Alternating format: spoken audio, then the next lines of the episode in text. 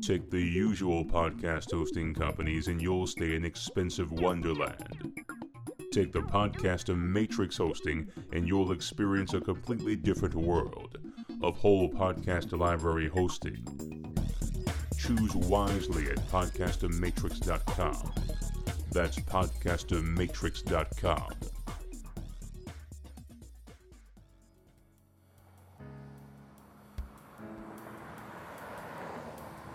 My name is Wade B. Olsen.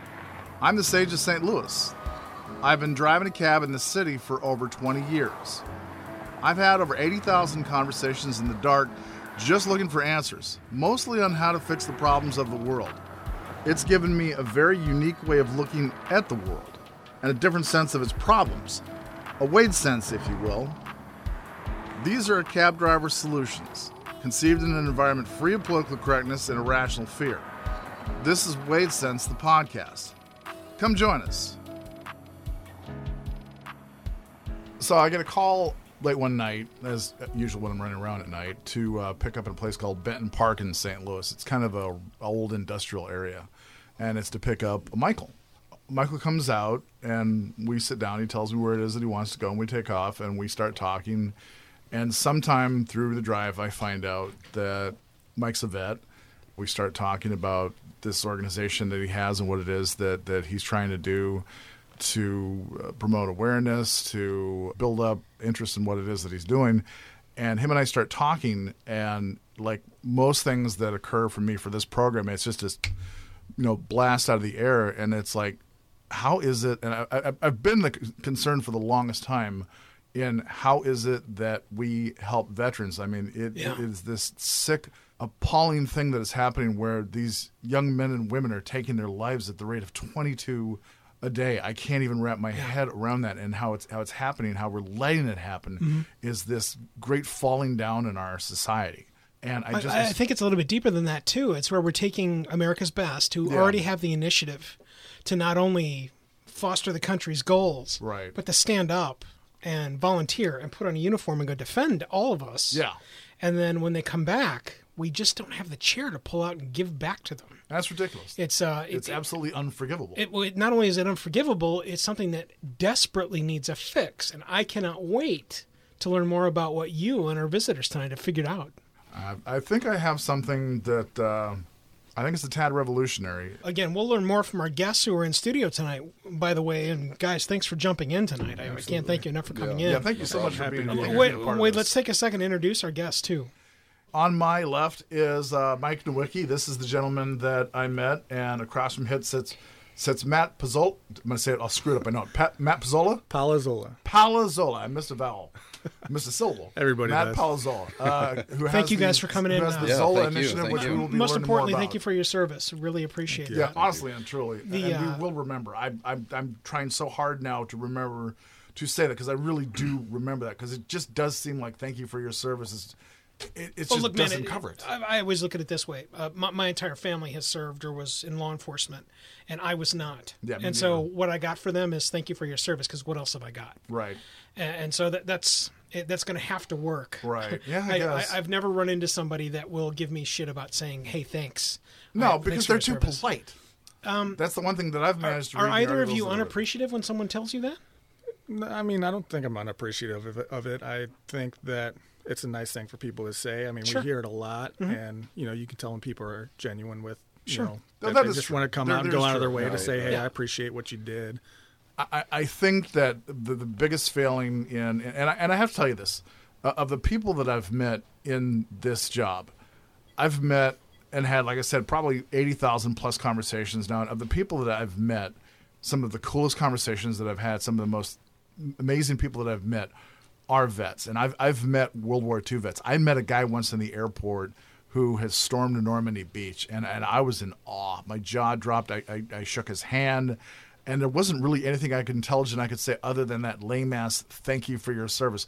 But I couldn't have meant it more because I just I can't imagine storming that beach with that amount of artillery trained on you and just watching your fellow soldiers just getting wiped out in front of you and just and the, I've noticed this about these veterans is that they have this this humility that it's like how you're you're you're living gods walking among men. We're not worthy of you.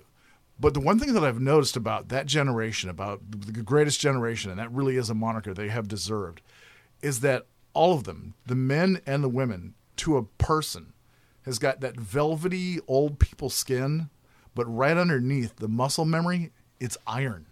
I mean, you can see what they went through, that what the Great Depression did to them. When you talk to people and the stories that they have, you can't imagine that kind of suffering happening in this country. But what it did to them, and it, and then from, it gave them, I think, the proper seasoning to be able to go into a conflict like World War II. Remember, guys, this was an all or nothing thing. We were still uh, just at that point.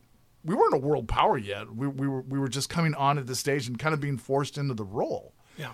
And when I look forward now and I see what's happening with these veterans, and that was one of the first things that I talked to Mike about, Mike Nowicki, not Mike, my producer, is is that I thought that was maybe the problem. And I said, and I don't mean to say, and I told him, I said, I don't mean to say this to sound insulting. I really, really don't, because it's my generation, it's your generation. The last two generations have not gone through any kind of major struggle at all. And I think, do you think, and I asked him, I said, do you think just maybe, possibly, that's one of the problems why this generation of veterans is is committing suicide at the rate they are is that they weren't prepared. They they, they went from our soft lives into this major struggle, this chaos of, of war, and came and, and just weren't prepared for it, and then came back and you know the assimilation process is, is, is it's like how can we possibly and, and this is what I came to. This, this is the epiphany that I had is it's like maybe what we're trying to do is asking just about the impossible. I mean, I believe that people are essentially. But I think by the time you hit high school,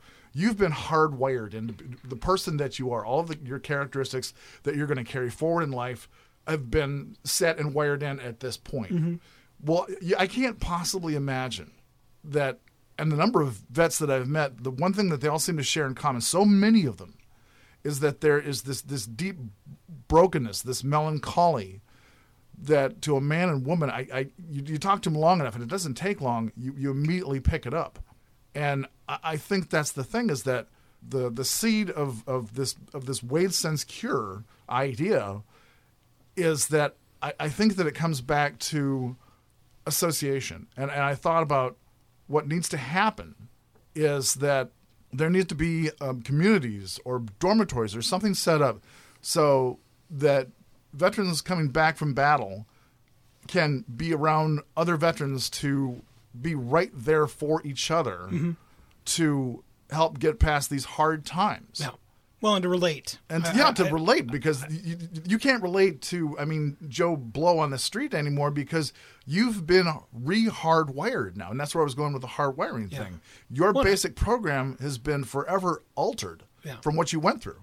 I, I just I want you guys to know something right now. I, I go out of my way, and this this program was built to avoid being politically correct. This is not politically correct on my part when I tell you that I don't feel worthy to be in either of your presence. I I, I, I really don't because no, I will honestly always Uh, feel and that. I'm going to hit the pause button on the program also because, like, when Wade says something like that, what, how does that make you guys feel?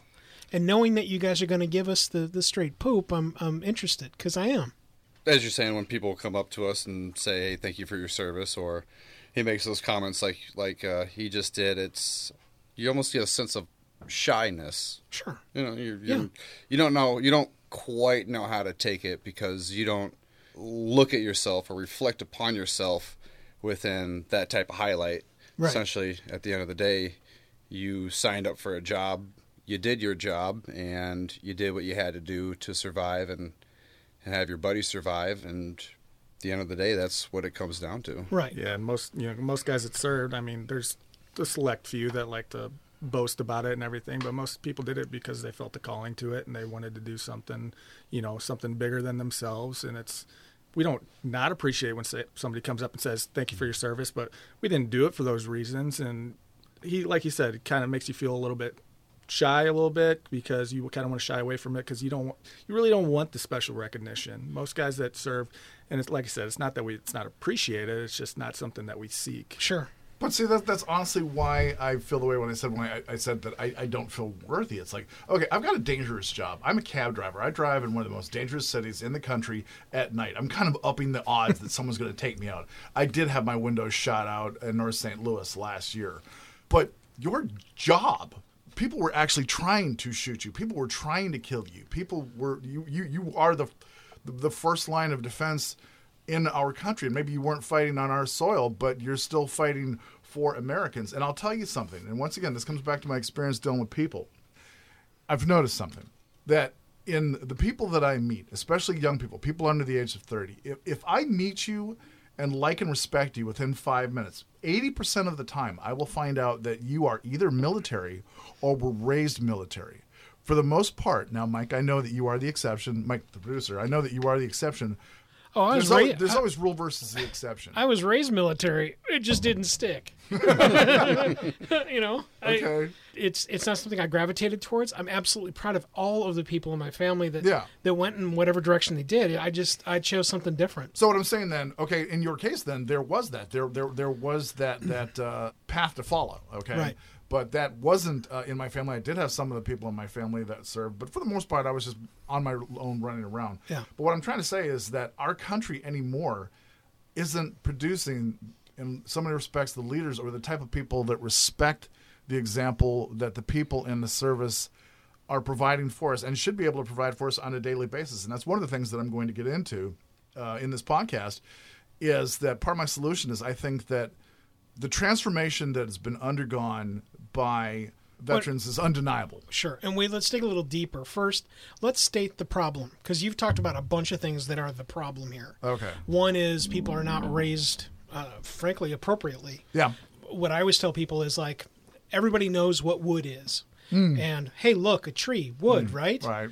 Wrong. All wood is not created the same. Ah, In fact, true. if any of us Okay. go and buy modern day furniture nowadays, you look at what modern day furniture is made of. Guess what? It's not made Particle out of. Particle board. Right. It's not made out of wood. Yeah. And I would tell you that there are many people that are made of that particle board crap Ah. that you can Good go and buy inside Good of analogy. every single furniture store. And very few are made of that. You guys, Hmm. all of you that are listening, and you guys too, you've got that one chair. Or you've got that axe that's been handed down, or a, a tool, or something.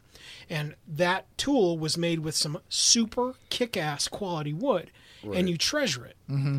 And that is either spilled on you inside of some sort of osmosis Mm-hmm. to give you that same flavor, or it hasn't. The other thing I wanted to make sure we talked about, because inside of your solutions, one of the things you were talking about was being wired and rewired. Right. Well, guys, that's what the that's what the military does for you. it takes wherever you were. It takes the training of whatever discipline you guys pick, whichever branch you go into.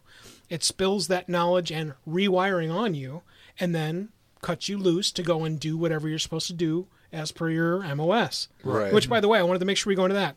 I'd like to know both of your MOS. Yeah, Can you spill it on us quick, never had a Mike? chance to ask So we were we were both in the infantry. Okay. Uh, however, we had different specialties. So my specialty was a 0351 assaultman. Uh, and within that field, I had more advanced training within demolitions, urban breaching, rocketry, you know, actually just kind of blowing stuff up all together. that sounds like fun. yeah. and uh, I was a 0331 machine gunner, so carry the big guns, shoot the big guns. You know, the Marine Corps infantry, you have your basic 0311, which what you think of as an infantryman, and then you have your specialty infantry, which is your assault men, your machine gunners, and also your mortarmen. So we really just get specialized training on the larger mach- machine guns Like Snipers. 50 caliber? systems, Snipers as well. Yeah, 50 They're out there. caliber, Mark 19 automatic grenade launcher. Would you be Um, the guy that would be riding around on top of the turret on like in a Humvee? Typically, if we had those, I was uh, in a line company, so we were on foot. So I was just carrying the big, huge uh, you were a target. 240. right? Yeah.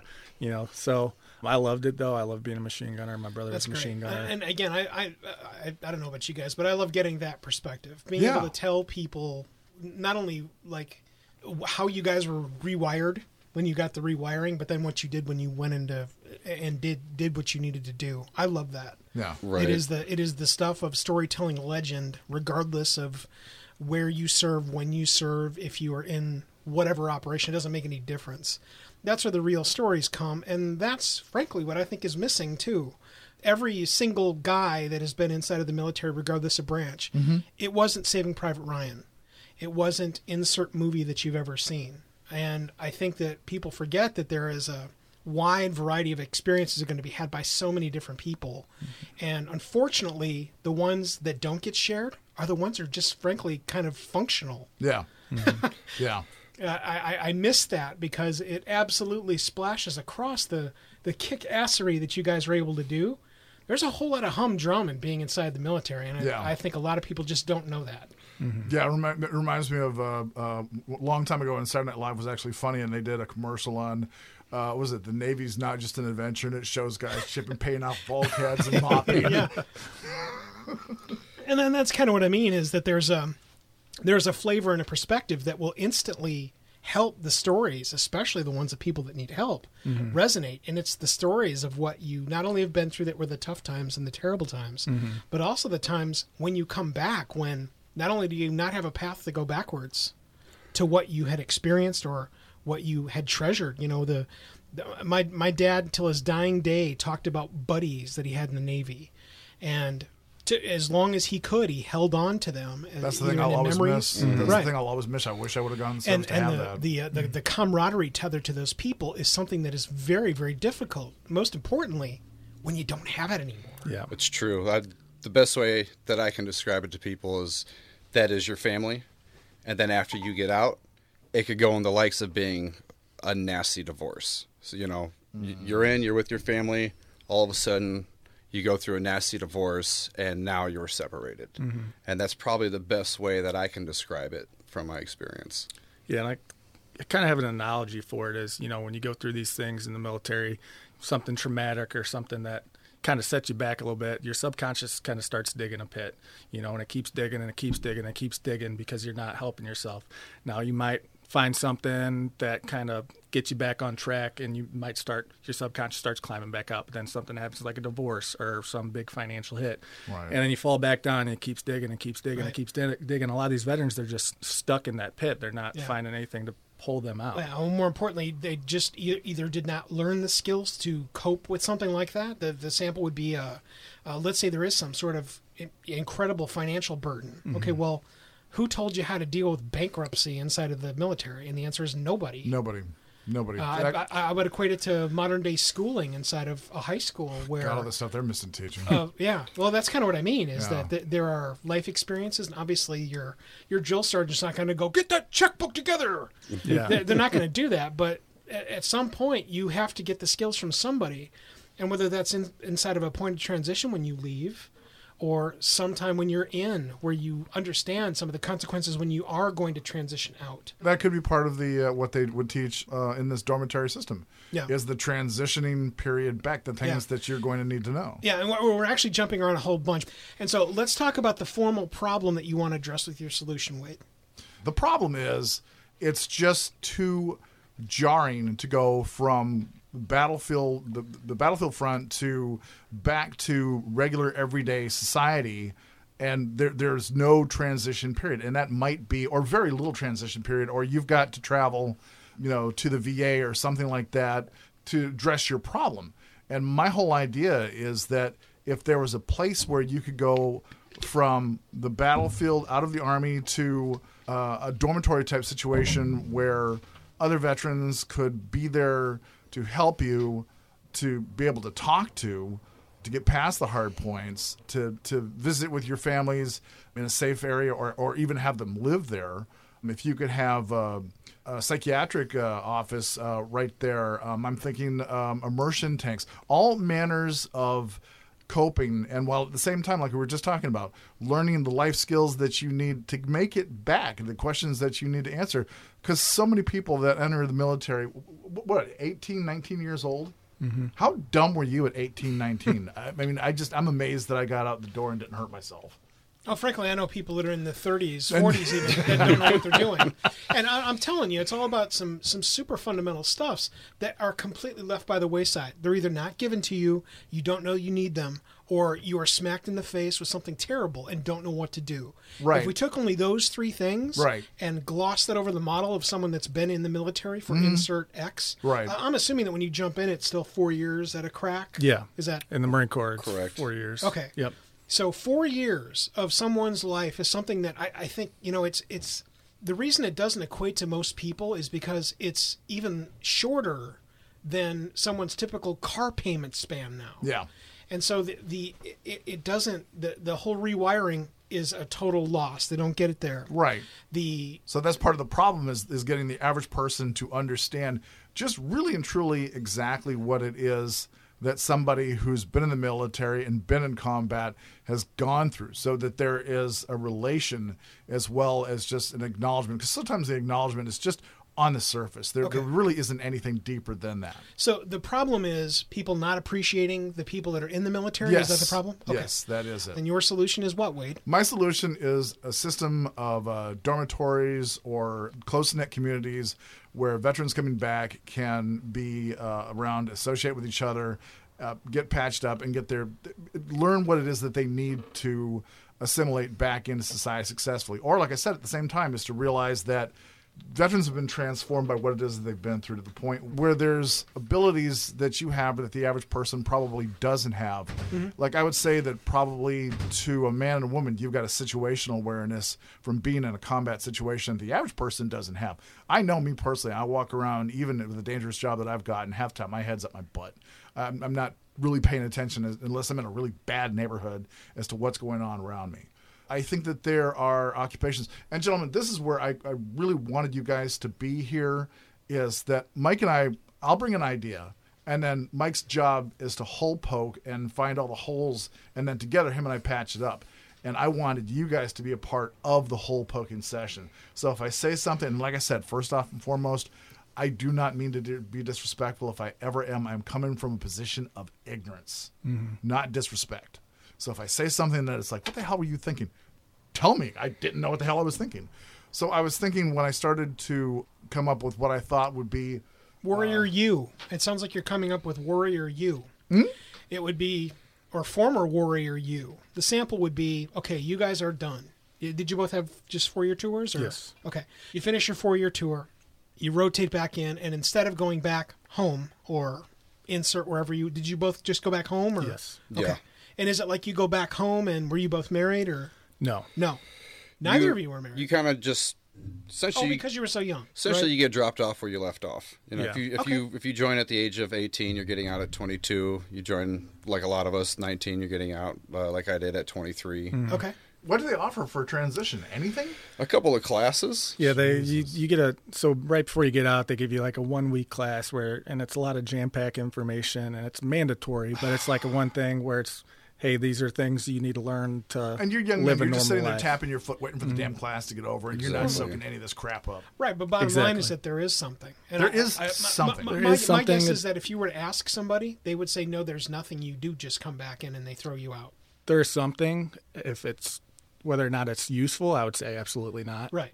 And that's the point. It's, It's- a useless gesture. Well, it's a band aid. Yeah. It's a band aid to what is obviously a larger problem and a need. Mm-hmm. And I think if that was identified, that's going to be inside of a bunch of the hole poking we're going to be doing. Yeah, know. yeah, Anyway, wh- where, where I was going was uh, uh, former Warrior U University. Mm-hmm. And so when you get there, there are tools and an experience that would equate more to, uh, and again, having never done it, I, I, I can only say the words, to barracks and buddy standard living quarters, blah, that you then have a, a span of time that allows you to go to classes and have a period where you would Yeah. then be transitioning out. Is that what you're thinking? Yes, exactly. Okay. That is- And- I, I thought I was saying that, but I guess not. I'm gonna be honest, I, I don't really agree with that as being a, a good idea. Why Um, not? a lot of a lot of guys and girls when they get out of the military, they just want to go back to being normal. They just that's what they want to go back to a normal life. Right. They want to go back to how things were. Um, the problem is that you're not the same person when Yeah. you get back as before you left. Right.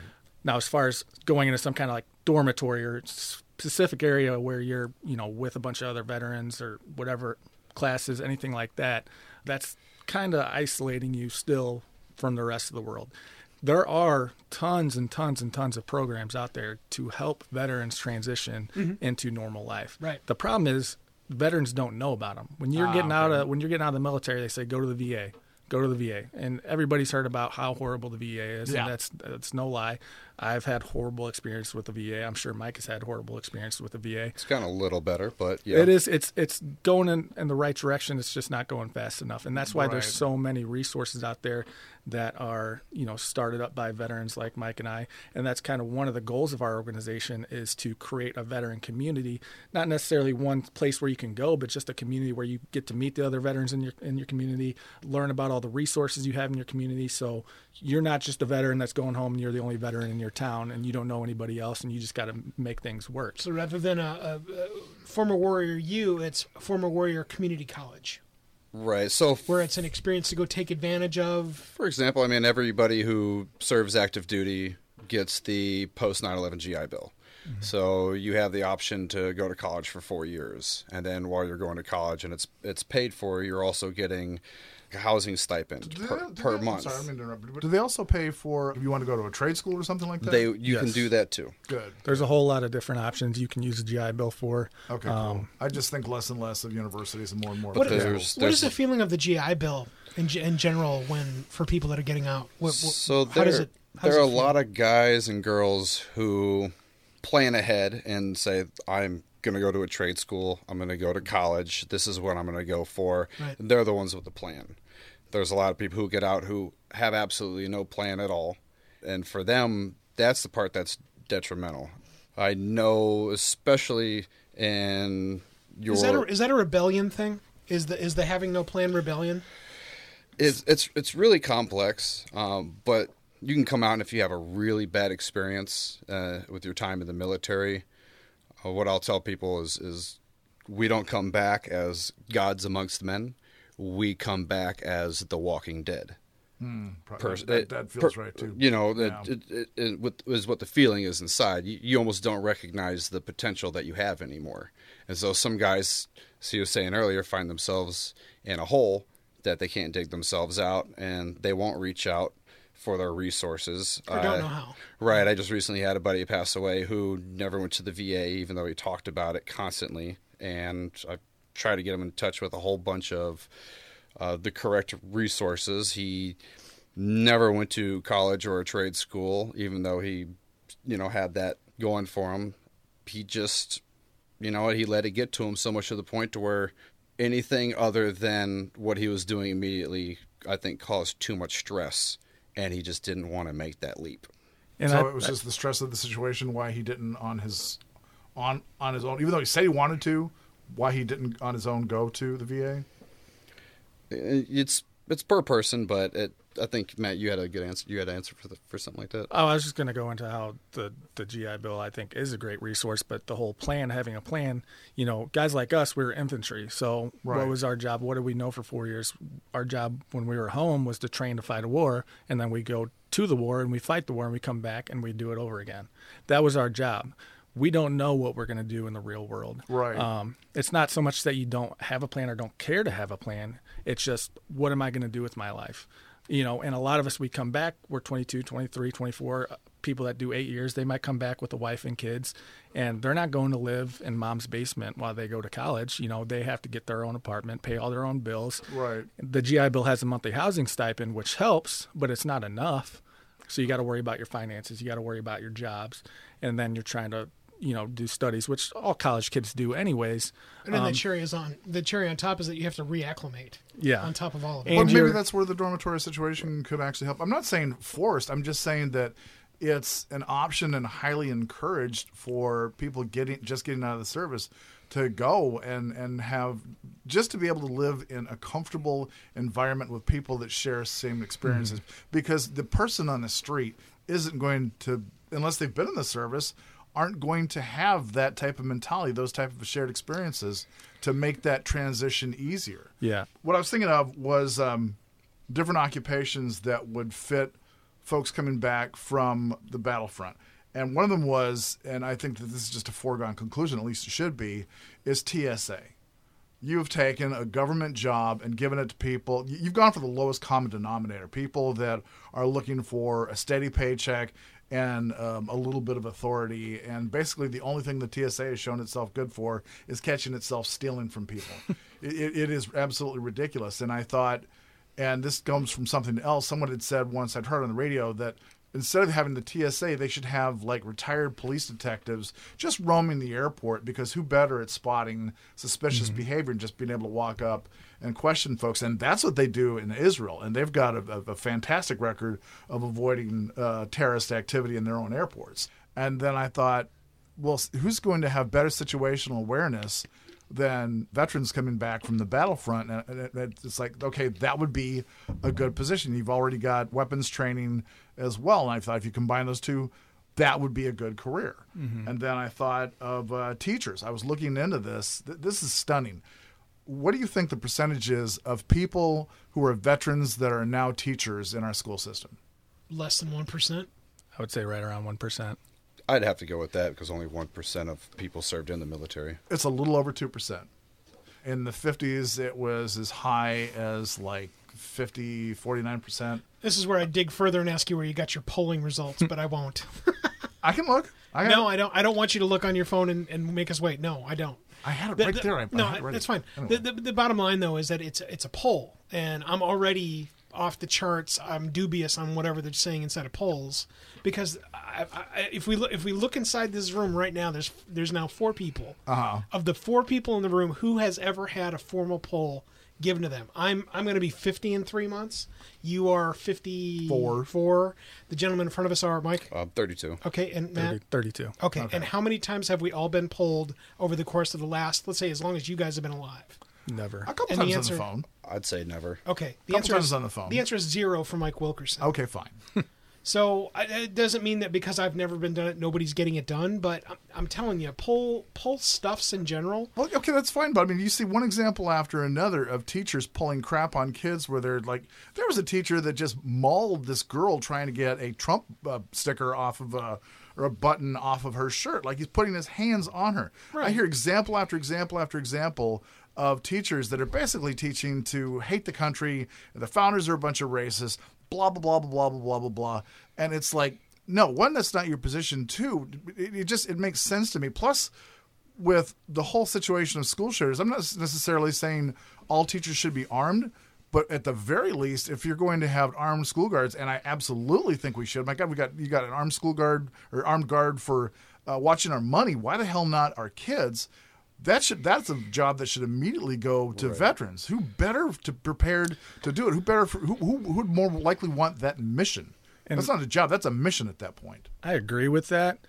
The kind of what I'm getting, and correct me if I'm wrong, is no, just finding specific, you know, careers for veterans to go into. But veterans, when they go in, they're all all different kinds of people, and when uh-huh. they get out, they're very different. And everybody has their own career, and you know, especially that's the thing with our generation, you know, the millennial generation, which I hate associating myself as a millennial, yeah. but it is what it is. Right. Is that it's not so much about just finding a, a job and a good paycheck. It's finding a job you're happy with, finding a yes. job that you're um, fulfilled in, sure. and that's what you know. I got a buddy that I started. He was a Marine Corps infantryman. He's a ER doctor now. Who would okay. ever think that a Marine infantryman would be an ER doctor? Okay. But you got people getting out of the military and going into all different kinds of expertise. Now I can see obviously finding something stable for a veteran to work through to get a stable job while that person figures mm-hmm. out what their calling is or what they're going to be fulfilled in in right. life. But it's just a matter of, you know, and a lot of the problem is when guys get out is and what the society today does not realize is the amount of leadership and that young people have in the military. I was 20 years old. I was a squad leader. I was in charge of 12 guys' lives plus millions of dollars worth of equipment. I was wow. I was leading operations. You know, you got people that are 40, 50 years old that have never had that kind of responsibility in their lives. But we get out and people don't realize that we have those experiences. And right. we put that on a resume and they just brush that off as, oh, he was just in the military. You know, my personal experience when I got out – like I talked about earlier, you know, I had to find a job. I didn't have a parent's basement to go live in, so right. I was working three jobs. You know, pretty much from 5 a.m. until 9 9 p.m. at night. I was working all the time, and one of my jobs, just to make a little extra cash, is I was washing cars at a car wash. So mm-hmm. here I am, just got out of the Marine Corps, right. had all this responsibility, all this pride about the things that I did, and now I'm working alongside teenagers right. with a teenager manager that's my that's boss. unforgivable. And it's just it's kind of just dehumanizing a little bit. And that's a lot of veterans get out and they go into that situation where people don't realize the capabilities they have and the leadership they have, and so they're just getting put in these bottom bottom of the barrel jobs and they get stuck in that. Okay, here's the hole poking then. How do we avoid that type of situation? One, I don't think that veterans should have to, especially combat veterans, I don't think you should have to pay taxes for the rest of your life. You've already paid your dues. Okay. Well, I, I would I would say one of the solutions to that is making you know employers and just general society people that didn't didn't serve Mm-hmm. aware of the amount of leadership that young veterans have at 21 22 years old I can and the amount of experience they have action in it.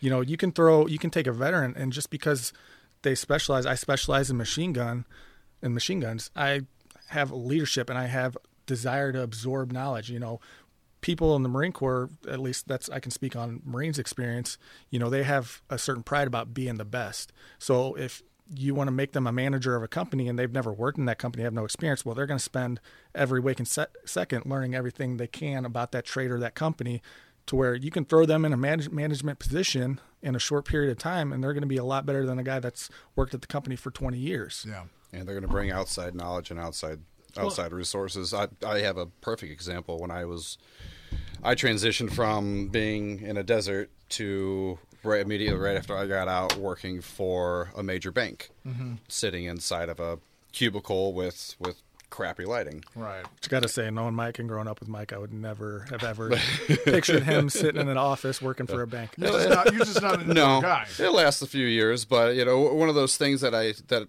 I was able to do while I was in there was able I was able to figure out that there they had an issue, especially within veterans coming into the bank. Mm-hmm. And what I come to, you know, they have very strict rules. Is is you have this many days of vacation, you have this many days of of leave mm-hmm. or, or sick days, and once those are used up, then now you're on your point system, and if you hit so many points, you automatically get fired. Well, as I transitioned out and I was going to the VA and I was getting all of my claims done with the VA, I had to take time out in the middle of my workday, a few hours at a time, to go go down the street essentially and do my meetings with the VA. Well, within less than a year, I had used up all of my vacation days. I had mm. used up all of my sick days. Mm-hmm. And I got called in randomly to HR and they were just popping questions about what was going on with, with you know, the, mm-hmm. the lo- local area, just kind of run of the mill.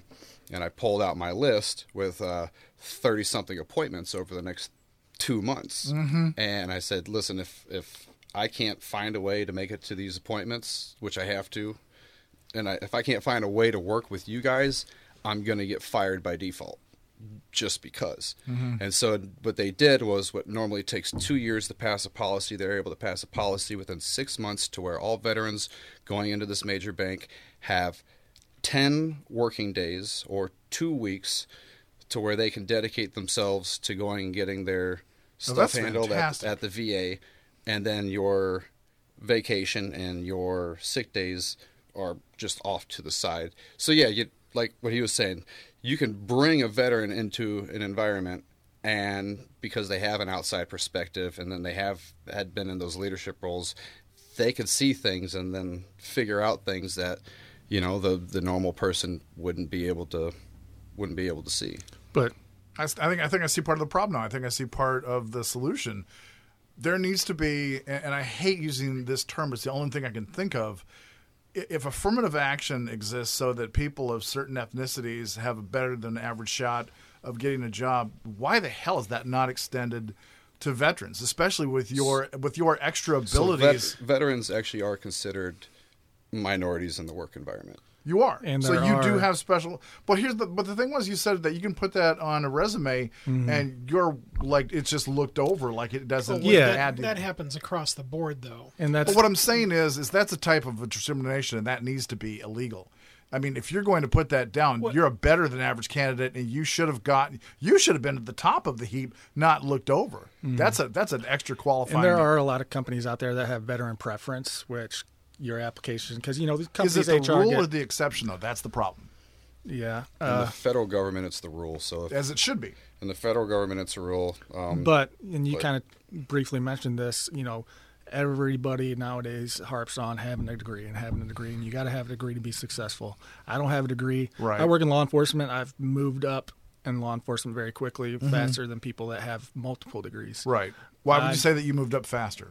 Because in my specialty, like I said, I had that pride about me that I want to be the best at what I do. So I spend a lot of time perfecting my craft and everything about it. Okay. You know, from the bottom to the top and left and right. I wanted to be the best in that. So a degree does not make a person smart. A degree does not make a person intelligent. It doesn't make somebody work hard. It's just a piece of paper, in my opinion. You're right. It just basically showed that you could jump through these hoops. Right. Well, most importantly, it's a different kind of experience. Yeah. And it, it's very hard to take anybody's experience and put it onto uh, onto stair steps. The sample is as much as I know you want to put all kinds of people inside of the military on parapets, there are also dumbasses inside of that Mm-hmm. Yeah. organization Yeah. as Yeah. well. So uh, again, that's why when you say things like, "Well, of course they should insert kick-ass awesome," Mm-hmm. well, yes, but just like everybody else that is of either a protected class or something, there are always the exceptions, and that's why there can't be this giant coverall. Uh, that, I think that's that's one of the largest problems we have inside of either a hole poking or offering a solution for what we're talking about is because there isn't a big and now there's a balloon over it and everybody's good. There there really is no such thing, and that's why somehow taking the being able to make a dome that not not a protective dome but that creates an environment that allows you guys to learn, that allows you guys to to soak in what is not only around you, but also to have the opposite action happen, where people that are around you can also learn to interact with you. Because when you guys came back right away, were you just instantly ready to just go hang out with people? Because No. I, I don't think so. I've never heard that from And anybody. like I said, we were fortunate enough to where me and Mike grew up together. We went in the Marines. My brother went in the Marines, so we had kind of our each other to. Even though me and Mike served in different units and went in different places, did different things, you know, we had that shared experience and we could connect with each other. Right. I remember vividly when I got back from my first deployment and I went out with a couple of my high school buddies and had some beers and we were just kind of talking and I kind of got, you know, I wasn't open to sharing a lot of the things that I experienced with most people, but these guys were some of my best friends in high school, so you know, they were kind of asking some questions and I kind of told them some of the details about the things that I experienced and you could almost see it in their faces the way that it changed the way that they viewed me. At least that's the way that I felt that they didn't see me as the Matt that they knew in high school because they didn't have that shared experience. They didn't know how to relate to that. Right. And it's not anything at, at their fault or anything like that. It's just they didn't know how they didn't know how to handle that That's what. I'm thinking on a societal level. Well, and you know what I think Yeah. that is too. That again, that's a piece of that. Is it is it furniture or is it particle board? Yeah. Now- and it doesn't mean that everybody that's particle board is an, is an idiot No. or they're bad. It just means that they're they're different. They're, they just don't they don't have the tendency to graft towards what it is. And right now, especially after you guys get out, they have nothing mm-hmm. Right. that can help make that that match anymore. Mm-hmm. So I to to give give an example, especially going to what resources are out there for veterans, or how how can we create different types of micro communities for these mm-hmm. veterans. Matt's brother, my best friend Tom, recognized that when he was going to Webster University here in town, and he recognized that veterans really didn't have a place to go. As you were walking around on campus, you didn't know if the guy right next to you was in the military. I remember sitting there in class one day and I had made some form of mention that I was in the military, and the guy behind me was in the unit that replaced us in Afghanistan. Wow. Wow, how And about that, we, huh? we ended Small up, be- world. yeah, we ended up becoming best friends, and Right. I mean, instantly. But one of the things that Tom recognized was that on a campus, you're isolated. And I'm sorry, tell us who Tom is. Tom Tom Palazola. It's my Okay. brother. So to kind of talk about our organization a little Yeah. bit, and then we'll get Yeah, back yeah. to what Well, Mike and I'll tell you what. Let, let's take a break real quick. Sure. We'll uh, we'll take a break real quick, and Yeah. we'll, it's, a- marathon first half session. We will be right back after we take a break here on WadeSense.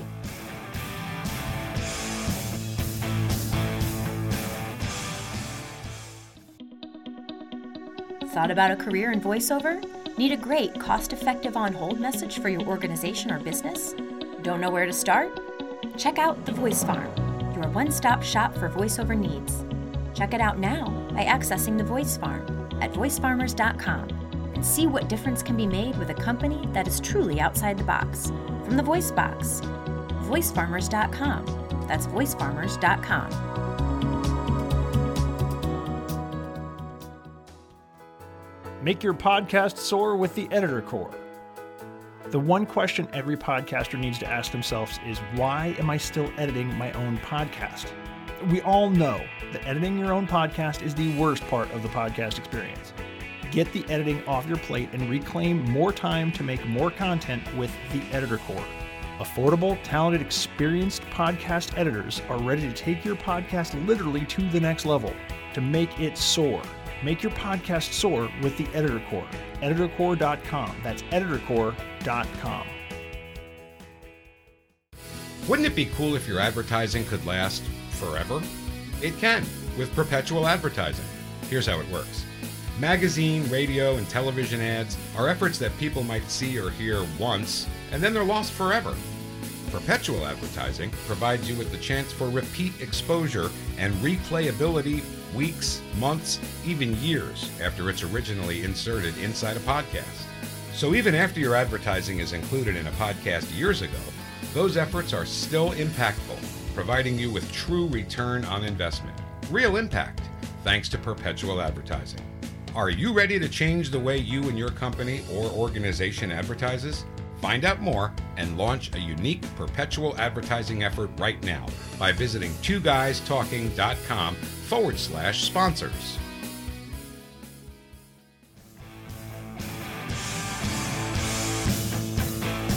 And we are back. Trying to basically clarify what it is that I wanted to help accomplish and help get across. The one thing that I always try try and get across in our program guys is it's exception versus the rule.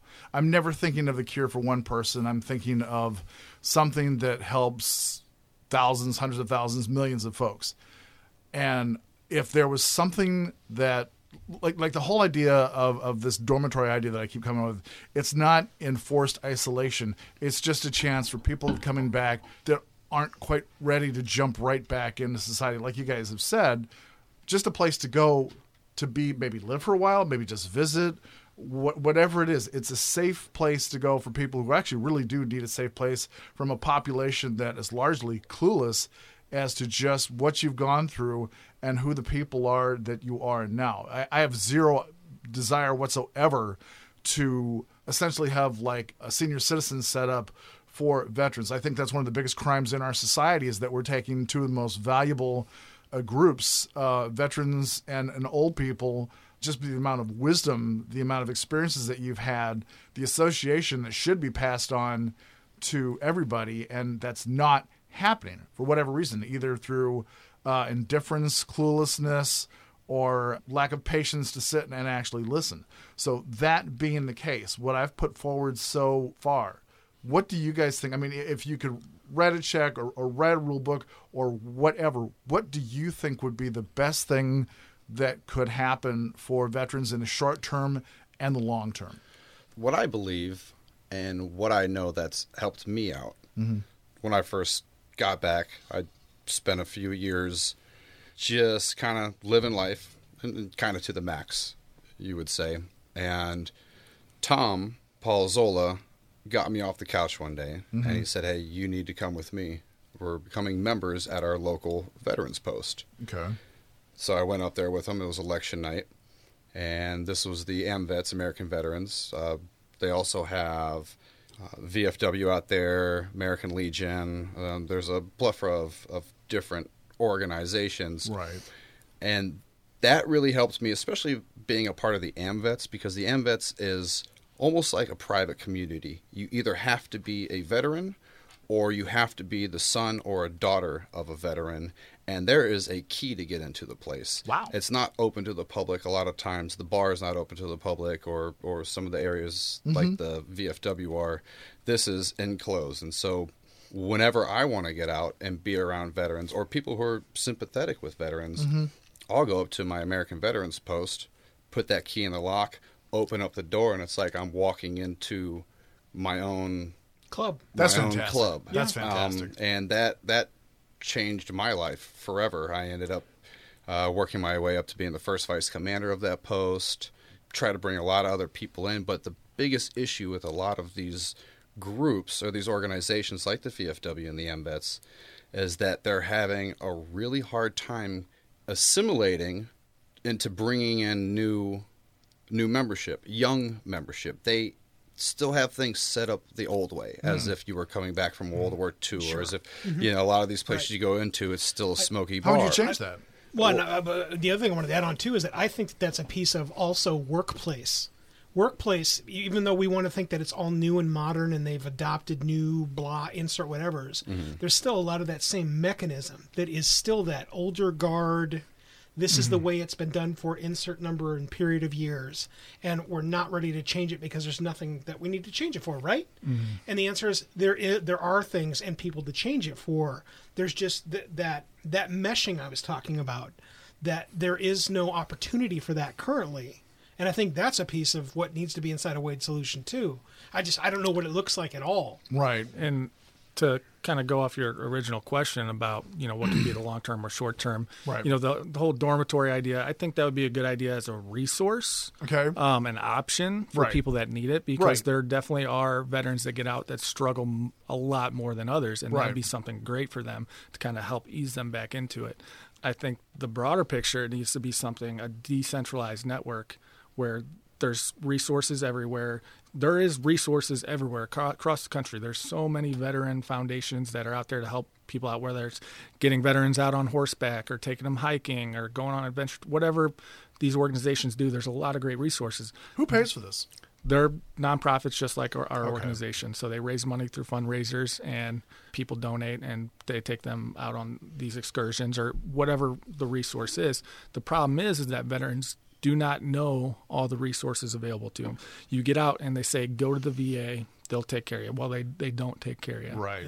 And So it's an information campaign that needs to happen. it is, and it's creating a, a network of resources. It's creating a network not just of resources, but when you bring in these veterans to these resources, getting them connected with other other veterans. So when we do our, our fundraisers, I call around to all the local veteran nonprofits because sharing is caring, right? Mm-hmm. So I say, hey, come out, set up a table. You know, we'll give you five minutes to talk about your organization. We encourage vets to come out. It's not just for people to come raise funds for our, but we want vets to come out and have a good time and meet other veterans in their in their neighborhoods or their communities to where they can get that camaraderie back and they can get that sense of brotherhood and people that they can go to and share with. And veterans click really quick quick together. It doesn't Yeah, matter yeah, if you were. Army, Navy, Marine Corps, Yeah. if you served in Desert Storm, Iraq, Afghanistan, you just have that connection. And you know, anytime I meet a veteran, it's just a real quick connection. We get along great. Well, I all think the that's a, that's a great transition too. We we uh, I interrupted you before, Mike. We were talking about Tom, Mm-hmm. and so let's learn about Tom. Matt, tell us all about Tom. Uh, so the Zola Initiative, we'll talk.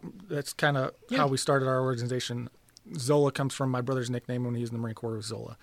My brother was very involved in, very eager to help veterans and help this problem that we're talking about, and he recognized a lot of the issues that veterans deal with because he experienced them firsthand. He put a lot of effort into creating opportunities for veterans or trying to be a voice for veterans um, when he was at Webster University. Unfortunately, you know, he succumbed to some of the issues that a lot of the veterans, you know, today do, and he committed suicide. And out of anybody, any veteran that I knew, he was the last one that I was the biggest would have shock. ever ever thought would have even ever crossed his mind. But that just goes to show that you know veterans are so prideful and they they they want to make a life for themselves and they're not going to ask for help. And you know I'm kind of the same way. But so that's why I started this organization.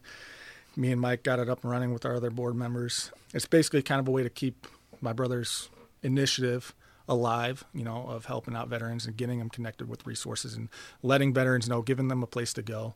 And Mike touched on mm-hmm. this earlier. Right, and you know he he did give his all when it came to helping out veterans. Like I said, he was the one who got me off the couch to go join the Veterans Post. He was the one who, at other at point in times, helped set up. Uh, remember one time we went out into downtown St. Louis and they had this huge, huge thing, and he was a part of it, where we were handing out things to homeless veterans. So they had pretty much an encampment. They come in, you know, here's your backpack, here's toothbrush, toothpaste. There's a, a dentist over here, you know, and, and pretty much go through the gauntlet and and you know, here's here's something for you guys uh, for the homeless veterans. And what he recognized, what he saw on campus was like what I was talking about earlier, where you could be sitting right next to another veteran and have no idea that they were a veteran. When I was going to uh, Webster University, you know, it's it's a m- more of a liberal arts college, but they have a really good business school, which is attractive and Right. it's and it's local, and so that's what what I was going towards. But what he recognizes is that yes, we are isolated, and a lot of times we won't even allow anybody around us to know that we're veterans. And so how are Why is that? it, you know what? I was just asking. I was wondering that. Why It's- is that? It's I think because it's like I said you earlier when we started talking. You just want to go back to being normal. You don't. Oh, you just want to. okay. You just want to feel normal again. Okay. I think does it not also spill into the whole the the piece of the feeling that you described as it's this shyness that I think you were trying to think of the word uh, self conscious. Humility. I think I Really? well, yeah, it's not Humility quite, gone it- it's, over? it's not no, it's not quite that. It, it's more way being way more self conscious. My dad talks about this too, or talked about this. Well, in the Uh-huh. fact, in like the sense that you don't want somebody to look at you different, you know, just because they Right. realize that. You and I, be- you know, it's kind of like how I talked about when I sat down and had beer with my buddies and told Right. them, and it was I could almost immediately see it in their faces that they, at, from that point on, viewed me in a different light Yeah. than they did before. They Do you regret about that transition in their viewpoint of you? I don't regret it. Okay. Um, I mean, you shouldn't. I'm just wondering if you would. No, it was just it was, and that was my first experience with that. You know, like I said, it was right after my first deployment, and it was just kind of a shock a little bit, but Uh-huh. you could recognize it. And then, you know, as I got out and more time I spent back home, you just realized that people view you in a different light. And like I said, a lot of guys and gals when they get out of the military, they just want to go back to a normal life like everybody else. was, was Tom uh, younger or older than you? He was my older brother, older brother. So- Okay. By how by how many years? two years. Two years. So okay. me, Tom, and Mike, we all grew up together, running Oh, okay. around. Oh, Uh, uh, there's the there's the magic yeah. elixir. I was trying to figure out how. Yeah, we all grew up together, running around doing stupid stuff as kids, and uh, all we, we all grew went- up about five houses from each other. Yeah, and we Oh, all cool. we all went in the Marines. Tom was first one, and then we all got out, and you know, Yeah. lu- luckily we had the three of us, you know, together, So and going going back to to Webster. So after Tom recognized all these issues that was that was happening on campus, uh, he used his position as the president of the Student Veterans Organization on campus to write up a business plan for the university to create a veterans center on campus. Uh, he was able to secure permission to essentially take over the first floor of a house on campus That's great. as the Veterans Center. He wrote up another business plan, sent it off to who was at Home Depot. yeah, we got a government grant. yeah, government. We got about a ten thousand dollar grant to redo the area. So as you walk in, you have a lounge area to your left. You know, you go down the hallway. computer study area. so computer study you have an area. area to hang out with other veterans. If you just you know in between classes, you want a place to hang out, watch TV, do whatever. Go, you know, get on the computers, type up a paper, Is that a whatever you got to student do. union? It's a, It's a veterans organization, Okay. yeah. And And, that was that was established. The veterans organization was established. There wa- just was no physical place on it, and the membership was very low. And extremely low. When I when it first started up, my first year, I would go in there and take a nap in between classes, and I might only see one or two other guys a week who would come in there. Mm-hmm. And was it awareness? Do you think, or just like it, does it fall into the self conscious thing again? It was it was look at the it was, look at the five guys hanging out inside the, the was- vets area. Yeah, it was, Yeah. it was brand new. Nobody knew about it. Okay. And then as time passed, flash forward to now, and they have a serious membership. They've written their bylaws. They have monthly mm-hmm. meetings. They've mm-hmm. raised Structure, right. They've raised thousands and thousands of dollars, which I don't know if they know necessarily want to what they want to do with it, but they're also creating awareness I would think colonize. And on that- campus. and I would that- think colonize. I would think start these on other campuses Yeah. in the same city, and and that's a long term out from there. goal of our organization. But and I'll get back to that. But that's so this whole concept kind of started of you know bringing awareness with my brother and one of our board members. He's a good friend of my brother. He's the veteran service officer there at Webster University, and that's how he got to know Tom. So he kind of coordinates, helps coordinate, you know, the veteran or student veterans organization. Um, he's an Army veteran himself, and you know, after my brother passed, you know, he talked about just the vast difference of before my brother got involved to after he became president of that organization and the things that he did for that organization. And actually, after after he passed uh, Webster, they dedicated uh, that that building to my brother. It's named after my brother. Wow. That's awesome. Mm-hmm. so it, Yeah. it created Is um, it his whole name, or did they take Zola? Uh, it's Corporal Thomas Palazola Wow. Veteran Center. Yeah. That's kick ass. Mm-hmm. That's and great. it, it, it took that community of veterans, which, as I said, you have no idea who's who's sitting next to you, Right, And you have a place to go, and and then now you can assimilate with them, but then also be a part of the broader campus, you know, and so it, it creates recognition. Mm-hmm. and that's like I said, that's one of our our long term goals for our our organization because we want to keep things kind of in in line with my brother's memory and the things he did, and you know as we grow and get more funding is to be able to grant schools funding to do the things like my brother did, you know, building these um, veteran centers, giving them a place to go. And there are campuses out there that do have some. It's just not very common. Yeah, let's get Um, back to rule versus the exception. Mm-hmm. The number of campuses um, throughout the country. How how how often is this happening on campuses? I would say not often at all. Not often Well, at all. So then, Like I said, they're out there. It's just it's just not so very how then? How, I would right. also just spill that a lot of the stories that we're going to get inside of almost every mainstream media outlet is going to give us the opposing view. Where we don't have the view except to focus on perhaps the programs, but not the installation of this kick-ass thing that you can do to help vets. Right, Mhm. right. That that that piece of the the mechanism it is shared, but it is not shared widely. It's not, and I think that's a piece of the problem is that the the knowledge of what is available is not widely shared. That it, it's a piece of the problem. Can I ask you guys a question? Uh, Do you know what percentage, if any, of the defense budget is being allocated to help veterans with assimilation?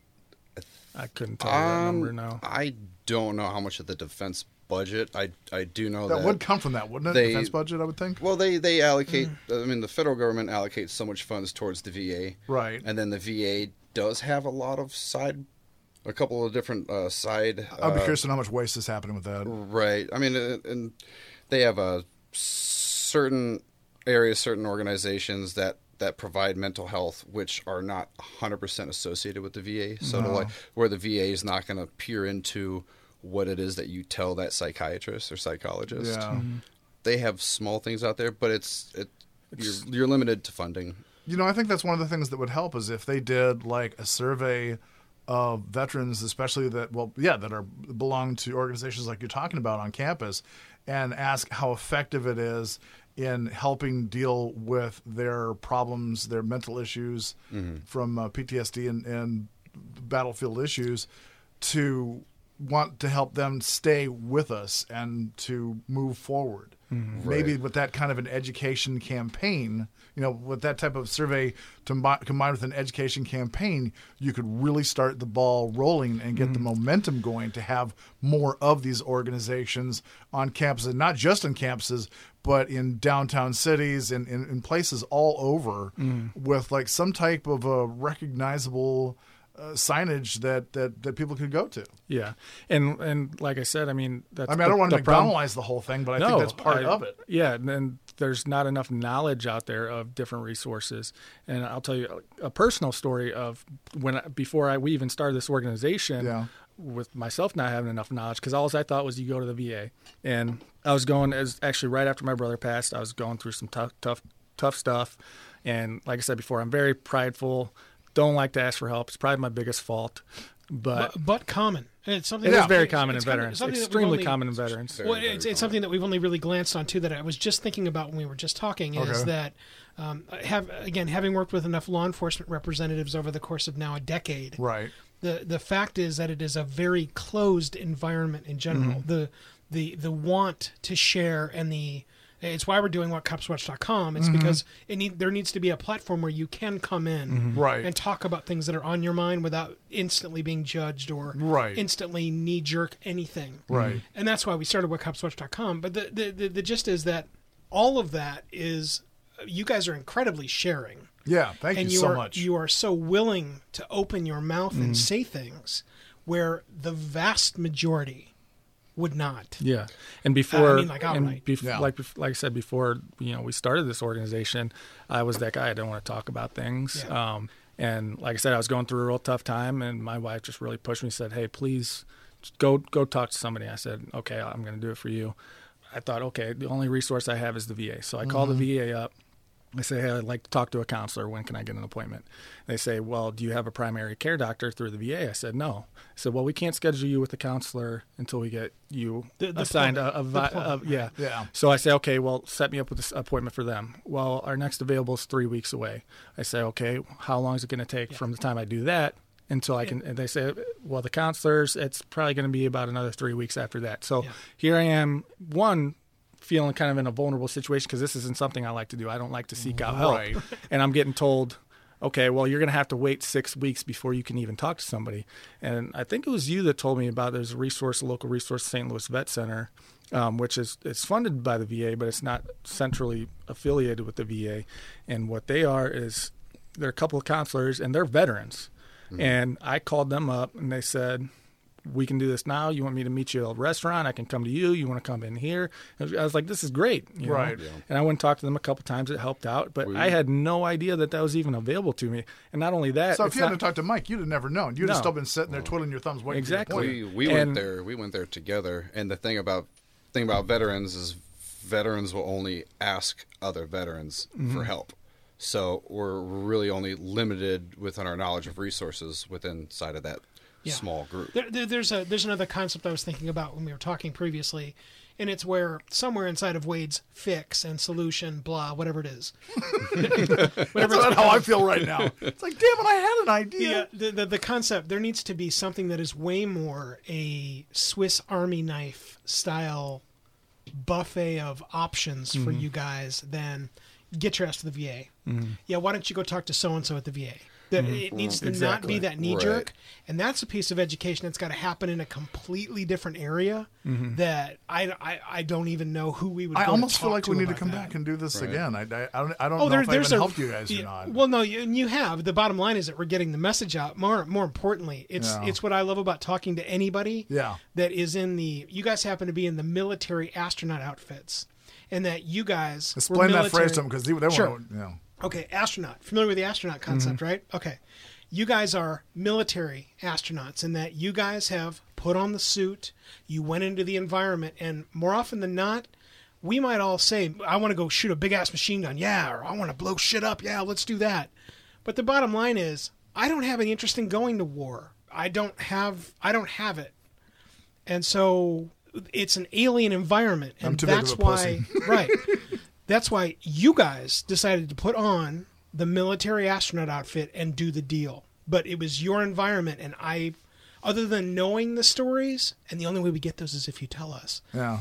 Other than knowing the stories and hearing them and wanting to share the stories, I don't have any perspective on anything that you guys have talked about, mm-hmm. except that I can equate that to other stories I've heard, and mm-hmm. that's why it's important to share the stories. It, I, it- it's I, super I key. agree. I mean, the one one of the things that I said to myself as I was exiting the military was, suck up your pride, and if somebody has a question, be brutally honest with them.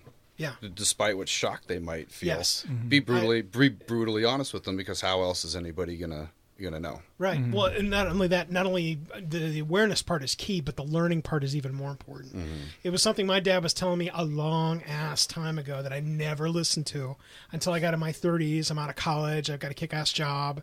And then I started listening to the things he was saying because he's my dad. And I, it's that whole flipping of the, the perspective thing. Yep. And it absolutely happened.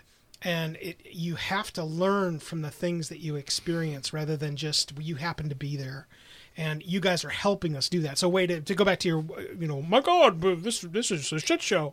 It's not. It's not a shit show. It's just that I had a concept, and it seems like, as always, went off the rails. I don't know if I helped or not. It's like Mikey says, we are getting the word out. I think we need to come back and, and do this again. I'm just trying to again, figure out where. How. I, again, more importantly, it's about the perspective and Yeah. you guys sharing mm-hmm. that inside of mm-hmm. your kick-ass military or previous military, former military astronauts is just you know. kick-ass. And Wade, to give you credit, I mean, the, it's a great idea to try to bring veterans into an area so we can all talk with each other, hash out our experiences, and especially those veterans like Matt and I who have been out for a while. We have a lot of that experience. Mm-hmm.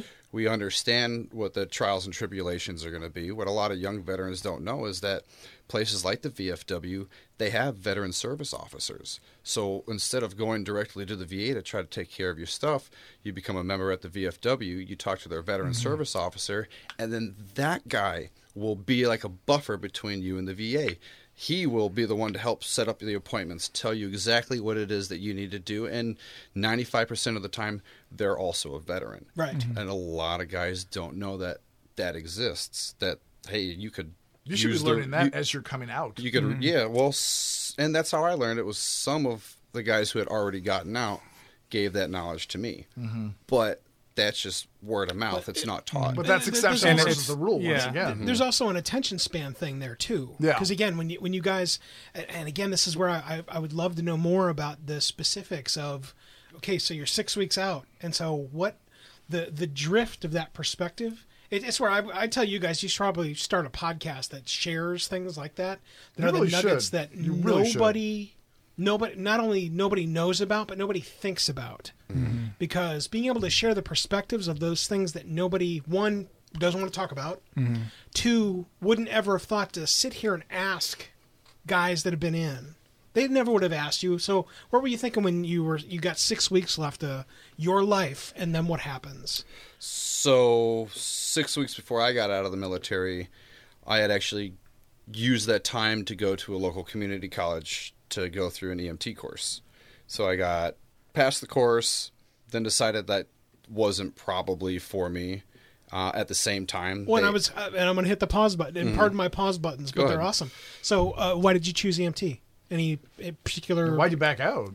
part of it was that if I didn't go do something uh, as far as higher education within my last couple of months while I was in, Yeah. they would have just stuck me out as a road guard Yeah. or out on the range in some crappy voluntold position as Okay. as you're exiting. Yeah, and that is one option that you have if your if your contract is ending and your unit knows that and you're non-deployable, which meaning you going and training with the rest of the guys, it's pretty much just going to be a waste of time and money. They give you options to where and you have to sign up through them and everything like that, where they'll fund you to go to. Some guys go to actual local colleges nearby their base. Um, I did a. Uh, and they'll give you the time, you know, during your normal work day to do it. I did a personal trainer certification. That way, I'd had that option when I got out, which was one of my three jobs. It You didn't can get take your a whole lot of money. you can get your CDL. Mm-hmm. Learn. So there is those those options to, to you know get something going before you get out. Great. And then Wade's question: Why? Why did that? Why did that? Were you not interested in that? Blood. well, That's what I was thinking. part partly my my medical training that I had in in the military, and then some of it being uh, that was I was able to use on on the field was much more significant than what they taught us as EMTs. It was it was it was more uh, translatable to that of a uh, ER nurse. Uh, so it was like you know if if, if I can't put a, a needle D into some guy's chest or or slice his throat open to make a make room for a trach, you know EMTs can't do that kind of stuff. You know, but going through some of the s- special certifications and, and courses that the that the military offers, I was allowed to do that type of thing on Well- the battlefield if necessary. So dumb. It, it was it, it, it was like that that training and no, that it's ex- dumb that as a civilian they wouldn't allow him to do stuff that he'd been doing in, in the service. So it's it's it's out of scope. Well, not only is it out of Yeah. scope, it's it's again it's the awareness thing where it, doesn't it doesn't instantly translate because they don't know that you can do that. right or They've no idea. That they have no idea that you have. don't- not only that, ability. they have no idea if you get the training. They have no idea if you've actually done it either. Mm-hmm. The, the the sample would be any training, whether it's firearms training, um, negotiator training, whatever it is. There's always the ask of when did you last insert whatever your kick-ass last thing was. Mm-hmm. Okay, well that isn't asked of you inside of that training program. It's not. When did you last do an open trach? That question was never asked to you. right. Correct. yeah. Okay. Well, and that's what I'm talking about is that, again, it's that handshake. Somewhere you guys are helping to create that mesh between the what is and what needs to be. And that's why I'm really excited about working and talking with you guys. That's, and you know, it kind of goes back to that. Like I said, you know, people get out and they go apply for jobs, and these jobs just see that as, oh, he was in the military.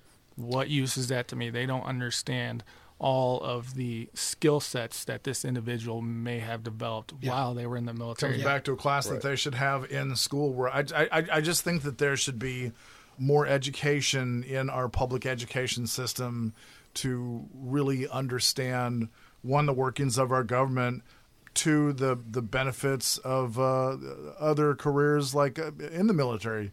I mean if you enter into ROTC fine you will then but maybe it's something that you should know about to begin with. Like everybody should take a freaking home ec class. You're going to need to learn how to cook. Well, you should learn about other careers outside of the the normal uh, path. So it comes back to education. One thing that would help is to learn how to write a resume. Yeah. A lot of guys don't know how to sell themselves. Guys and gals don't know how to sell themselves when they get out of the military. Or- and the- that was that was about sets. a that was about a four hour block in the week long class. That that Right. really was. It was about a four hour block in the week long class. that they how much of the stuff out. was in the class that you just looked at as you're listening to it, going, Half the What's- time, No, it was it was. oh, I'm I'm going home in you know a month. I don't care about this class. You're I'll just tapping your out. foot. Yeah, You're not even exactly. Listening. Well, and I, I think again that get that gets down to some very very fundamental stuffs where it's about the instructor. I think all of us at some point, whether it's anywhere from grade school through high school into college experience, you can point to the people that either were or weren't valuable for you in the learning process. Okay. The ones that were valuable inside the learning process, they're gold. Yeah, this is true. I can remember those teachers They by are name they are the Mr. Isaacsons. They Yeah. are the and on the other end you have Ms. D'Amico, who in second grade, oil and water dude. Hey, Mr. Hobart. I, I- my hands weren't big enough to throttle a woman when I was in second grade, but wow, just every time. Grr, grr, grr. I don't know. Anyway, the, uh, Yeah. the but the gist is that all of those experiences build you inside of the learning process, and if you don't have it, it doesn't matter what level you don't have it. You don't have it. Guys, is there anything that we missed? Is there anything that you want to add?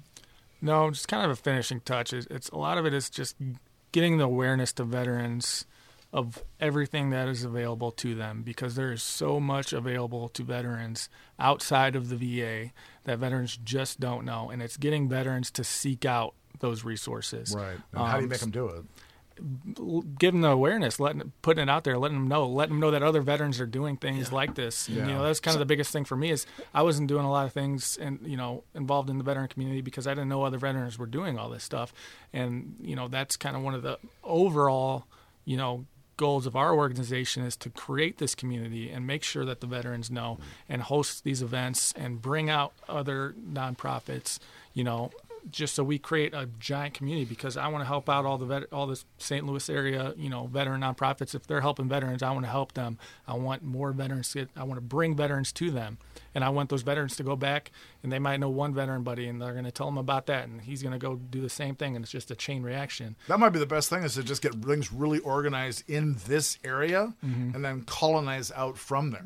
And there's a piece of the solution somewhere too, and this is funny because it's this whole thing has been flipped on its edge, where tr- typically you're providing all the "How about this, Mike?" and I'll go, "Hmm, that sucks," or some, something akin to that.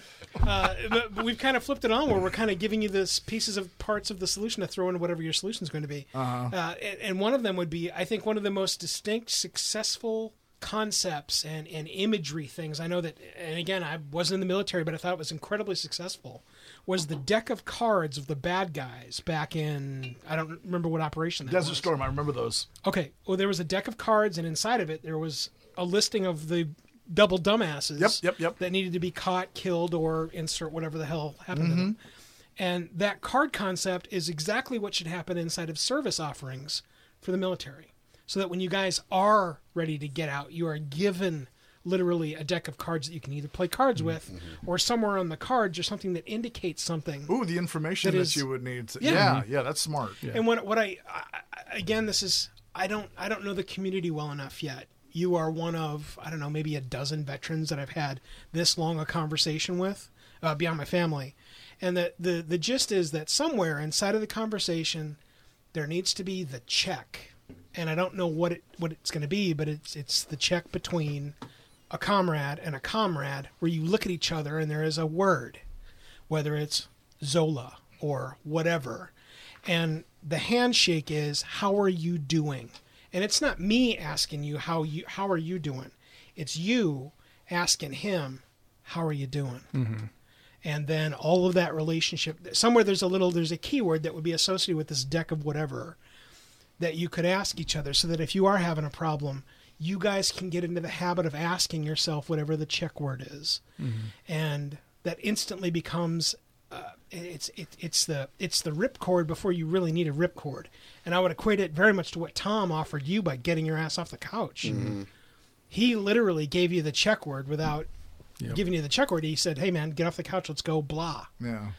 And there needs to be that. and it's it's all about just creating the community, the veteran community, and making sure everybody knows. And even, I mean, we have family members reach out to us that you know they say, "Hey, my son or my nephew or my cousin, he served in Afghanistan. He's not doing so well. He's got A, B, or C problems. Yeah. Well, we have created this network in St. Louis with different organizations that specialize in different things. So I say, okay, well, me personally, as our organization, don't have a resource for you, but I know of A and B resource, which would be great because I know what they offer, so I get these people in touch with them. So if you have that network and people to go to, I really think that you guys should Is- start your own podcast. I think it would be really great for you. to and get is the there word a out. nexus of information that you guys have either started or want um, to that's start? Or? we were actually talking about that on our, our on the way here. okay, Um, I'd, I'd like to find a way to help you build that. you know there it's are not if, impossible. if you Google things, there's you know very generic list of, Right. but it doesn't go into detail about what they offer. Right. And It should and, go you know into detail. when It we started this out, points. yeah, Right. And we when we started this out,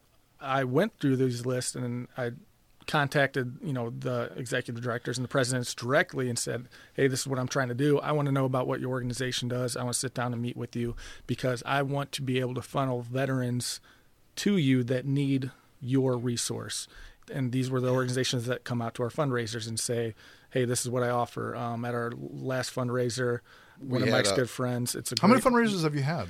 we've had uh, four now Are they getting more and more successful? yeah, um, we actually just started our first annual trivia night, which is probably our, our, mo- our most successful, and it's going to be something we're going to be continuing on um, and growing every every year. And we, I'll have to show up. I'm a smart ass. Can, can non-vets go? oh yeah, no, it's open Oh, to everybody. Awesome. It's a good time. So, yeah, going off what he was saying, well, it's about veterans reaching out to other veterans and then allowing them to know what resources are there. So, me being dragged to the AMVETS, I became a member at the AMVETS. I met another guy. His name is Scott Beatty. He uh, was a 20 year submariner.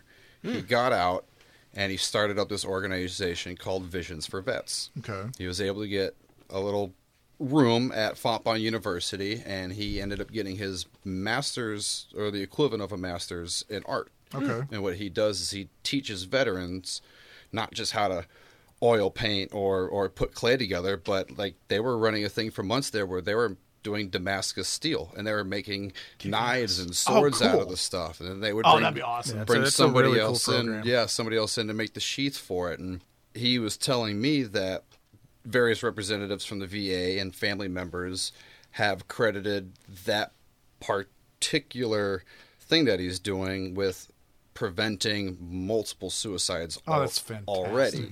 And so I invited him out to our uh, fundraiser where he set up a table, made a beautiful opening speech Mm-hmm. for for our event, and then you're able to create those resources. I hope that you grows know. and grows. That's yeah, just no, it's a really cool program, and Yeah. like I said, it, just, it all keeps circling back just to the network because you know Mike, he knows this guy from his AMVETS post, and you know I never knew about it until Mike told me about it because there's it's just that information's just not out there to everybody, and but we were able to bring him out and you know get his information out there so more people can find out about it and spread it to other veterans and get more veterans involved in his That's what it's all program. about. You And his are spreading program's growing. Yeah. growing pretty fast. He uh, he just recently made good connections with a lady who has acquired a golf course.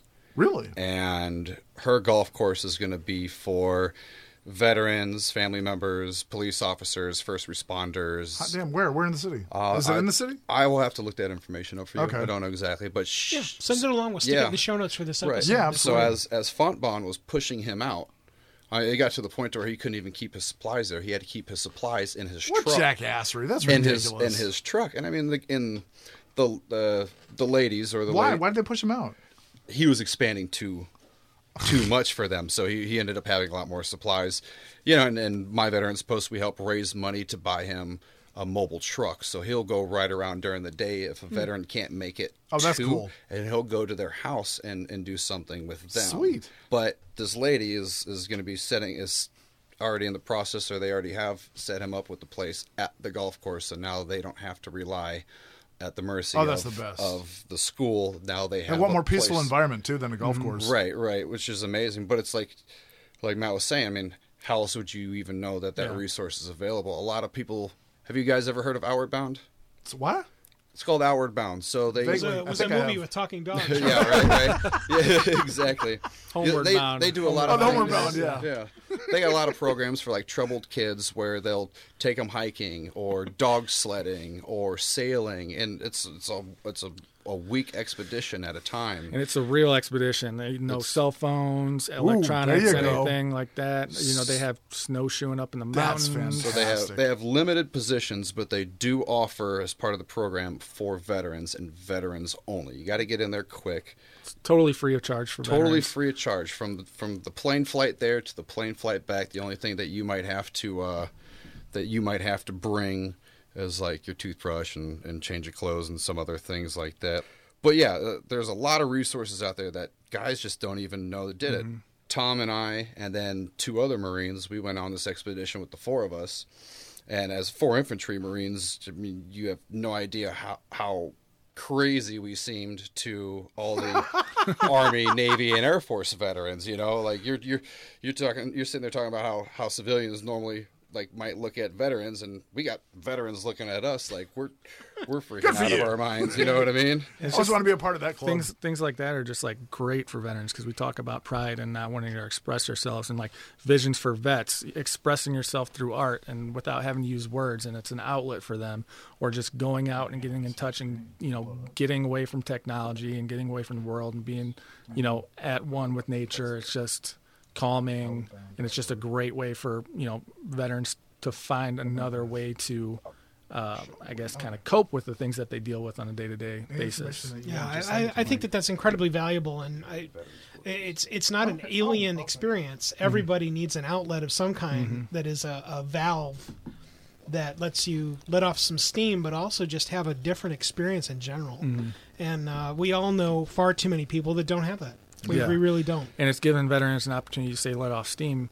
Well, what's the number way most number one way most veterans let off steam? It's going to the bar drinking, and drinking. and that's, fighting. that's Yeah, not great. That's not doing anything That's but making their negative. situation ten times worse. That's why I was so excited about the art thing. It's like because I paint every so often, Mm. and the only reason I paint is just whatever's in me. I need to get the hell out and onto the canvas. Right. It's very cathartic. It's very relaxing. There's, I mean, there's a ton of resources in St. Louis. We went to one one day where, uh, for a weekend, this this lady has this uh, this huge farmhouse and multiple rooms at the top of it. She'll put you up in a room for for the weekend and make you best friends with the horse. Find the horse that that likes you, and then you go riding trails over the weekend, and you have a oh. place to place to stay. There's a ton out there, but nobody nobody knows about it because it just hasn't been spoken. Him- mm-hmm. Matt and I were having the conversation on the way here, where as part of updating our website, I think what we're going to do is create a resources page like a Yeah, to where we can this- consolidate. And that could be of something that you these. could talk about on your podcast. I'm going to keep coming back to this, guys, because I really do think it's the best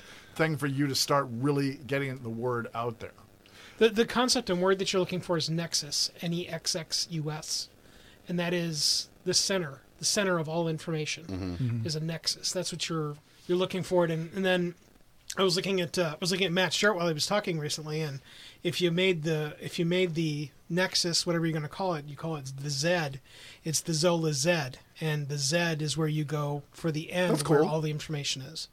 I I would love to help you guys build that if you guys can't figure it out with what you've got resources. And he's the guy to do it because he, do- he he does that for work, don't you? allegedly. and I mean, we're kind of you know two years old. We're learning as we go. Yeah. I, you know, it's It's just a matter of coming in Yeah. and talking to the right people and mm-hmm. making the right connections. yeah. Yeah. Well, I, I mean, think yeah, that- we've had success getting veterans connected with the right resources that they need to be connected with, and just getting them connected with people that want to help. And one of the things we helped got a veteran connected, a, a prior homeless veteran that was in a program of another veteran organization. We got a, you know arranged to have a car donated to him Oh, as he was transitioning out of this program that Yeah. helps transition homeless veterans into their own back into their own lives. Tremendous. And it's just Right. Well, we also got him uh, raised enough funds for like what a month or two of his of his rent at first. Oh, that was different. Like, We do all kinds of stuff. Diff- random veterans come, you know, to us when they have they just need some help staying on their feet, and you know, and that's what we use most of our fundraising for at, at the moment.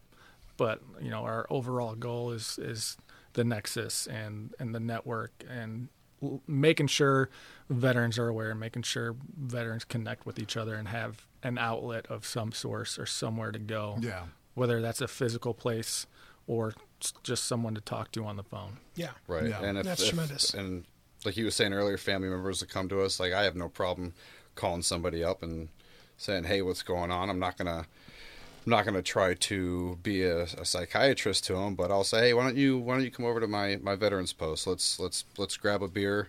And then shoot a couple games of pool, and, and then you go hang out with some of the, you know, some some of the old heads, you know, a couple of the Vietnam vets and Korean War vets, or or even people who are or sons or daughters to them because they're all sympathetic, you know, and it's That's that type of association. right. Guys, this has been fantastic. It has been so informative. I hope somehow that that that Mike and I have helped, if nothing else. Like you said, we're we're, we're sharing the perspective, and, and um, I hope that that you your association comes and grows a part of the uh, Two Guys Talking Podcast Network. I think it's Yeah. the, the best possible direction. What, Matt, what, Mike, what, what I also want to do before we move on is um, tell us how people can find your Yes, organization please do. Online. It's www.thezolainitiative.org, or you can find us on Facebook at the Zola Initiative. All of our contact info, email is there on the website and the Facebook page. Um, you can send us messages directly on the Facebook page. Yeah. Uh, we try to get to all of them as soon as possible. We'll, we'll sync all that information in on the show notes for this episode Mm-hmm. too. That'll give you some Google juice as well from us. That's great. Yeah, There great. you go. That's great. Well, folks, we did uh, our best. I, I think we got some uh, interesting ideas. At least I, I tried before Mike and Mike and Matt all brilliant. shot him. Yeah, Brilliant. Okay, anyway, You are Uh, brilliant, Wade. this comes to you, folks. This is definitely a shout out to the audience. We would love to have any suggestions that you have, and if, if you can help the Zola Initiative, then please contact us. Contact them, guys. Thank you once again uh, so Thank much. you. We Oh, hope to have yeah, you you're back welcome. in. Appreciate you having us. Absolutely. Guys, as always, we have had a real blast recording this. Um, this was obviously a special show. We hope you enjoyed it as much as we did. If there's anything that you can do to help uh, the Zola Initiative, please be a part of uh, their solution. And as always, remember, you can either make excuses or you can have results, but you cannot have both. My name is Wade B. Olsen, and this has been WadeSense.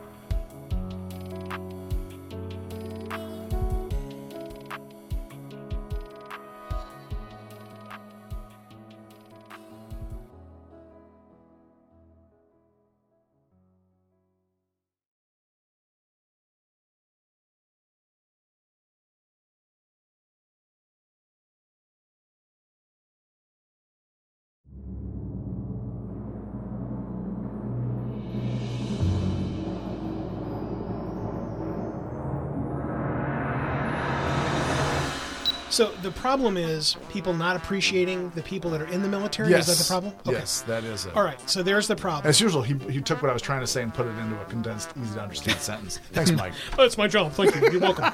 my MOS is figure out what the hell Wade is talking about. Thank you. God, what a job Okay. you got. All right. Great.